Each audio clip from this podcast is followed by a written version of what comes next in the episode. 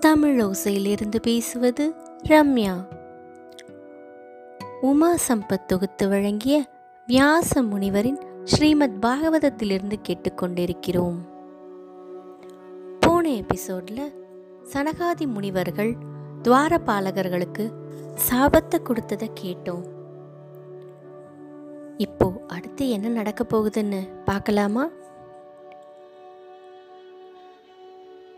திருமாலும் மகாலட்சுமி தேவி தாயாரும் இரண்டு பேரும் சேர்ந்து வர்றாங்க. அவங்கள பார்த்த சனகாதி முனிவர்கள் மெய்மறந்து அவங்கள போற்றி துதிக்க ஆரம்பிச்சிடுறாங்க. அவங்க மனசார வாயார அவங்கள வாழ்த்துறாங்க. முனிவர்கள் நாலு பேருமே பகவான் கிட்ட சாபம் கொடுத்ததை நினைச்சு மனசு வருத்தப்படுறாங்க. திருமால் அவங்க எல்லாரையும் சமாதானப்படுத்துறாரு. நீங்க யாருமே வருத்தப்பட வேண்டாம். என்னோட பக்தர்களுக்கு நேர்ற அவமதிப்பு எனக்கு நேர்ந்ததா கருதுறேன். வைகுண்டத்து காவலர்களுக்கு ஆணவம் இருக்கவே கூடாது. அதனால துவாரபாலகர்களுக்கு நீங்க கொடுத்த சாபம் சரிதான். மனம் திருந்தி மன்னிப்பு கேட்ட அவங்களுக்கு நீங்க கொஞ்சம் மனசு இறங்கி அவங்களோட சாப விமோச்சனத்துக்கு அருள் புரியணும் அப்படின்னு சொல்கிறாரு பகவானே இந்த மூ உலகத்திலையும் என்ன நடந்தாலும் அது உங்கள் மனசுபடியே தான் நடக்குது. அதை உங்களுக்கும் தெரியும்.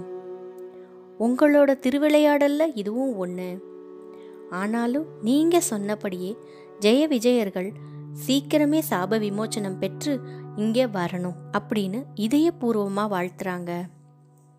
பகவான் ஜெய விஜயர்கள்ட்ட சொல்கிறாரு துவாரபாலகர்களே நீங்கள் சனகாதி முனிவர்கள் சொன்ன மாதிரி எந்த பிறவி எடுத்தாலும் என்ன மறக்காமல் இருக்கிற வரம் கேட்டிருக்கீங்க?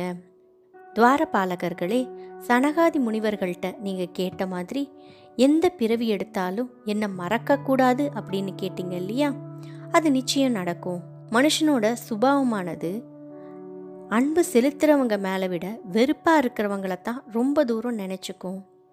எனவே நீங்கள் பூமியில் இருக்கிற நாள் மட்டும் அரக்கர்களாக பிறந்து என்னை வாழ்நாள் பூரா வெறுத்து என்னையே நினச்சி என்னையே நிந்திச்சு மூணு பிறவிகள் எடுத்து நீங்கள் என்னை வந்து சேர்வீங்க அப்படின்னு சொல்கிறாரு அந்த நொடியே துவார பாலகர்கள் இரண்டு பேரையுமே பூமி இழுக்க ஆரம்பிச்சிருது அவங்களும் கீழே விழ ஆரம்பிச்சிடுறாங்க. அதே சமயம் பூமியும் இவங்க வருகைக்காக கச்சிதமாக எதிர்பார்த்துட்டு இருந்துச்சு. அது ஏன் அப்படின்னு அடுத்த எபிசோடில் பார்க்கலாமா? நன்றி.